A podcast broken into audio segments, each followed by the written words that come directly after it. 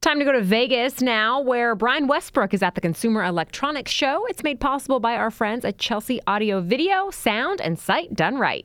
The CES Editor's Choice Awards were announced, and you've had a chance to take a look at some of the winners. What do you think? Well, I think there are a lot of great products that have won the Reviewed.com CES Editor's Choice Awards. This is the awards that are given out to the products that rise above all of the rest a lot of great products at the Consumer Electronics Show. One of them I thought was really cool is called the Mimo, and this is a baby monitor. It's actually a kimono bodysuit, built-in sensors. There's green lines along the sensor and it, uh, along the suit, and there's a turtle, and this turtle collects a bunch of data. It's not a real turtle; it's just a little plastic gadget that pops into the suit. And the idea is to monitor your baby's progress. So it works from zero to three months, three to six months, six to twelve months, and it monitors all sorts of different things such as the baby's health and wellness and what the baby is doing and whether it's awake. And it's a really clever way to see wearable computing apply to even the youngest of uh, of users. So you don't have to be wearing one of those wristbands. You could be a child in a, a, a onesie and wear a, a wearable monitor, so you can have all sorts of fun statistics about your baby. And it's it's kind of like the ultimate baby monitor, if you will.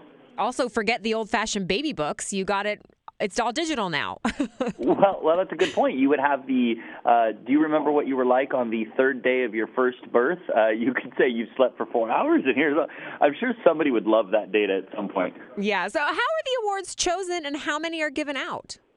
Well, there were 47 awards this year, and as I understand it, the editors from Reviewed.com nominate uh, participants that, to be in the awards. And of course, there are thousands and thousands of products at the Consumer Electronics Show, so you have to catch the attention of a Reviewed.com editor first and they submit products certainly, and then they're nominated. So they are chosen by these editors in a super secret process that is very transparent. They have to lock their phones away. It's kind of a big deal, and I've talked to some of the editors over there. They take it very seriously, almost a little too seriously, I think.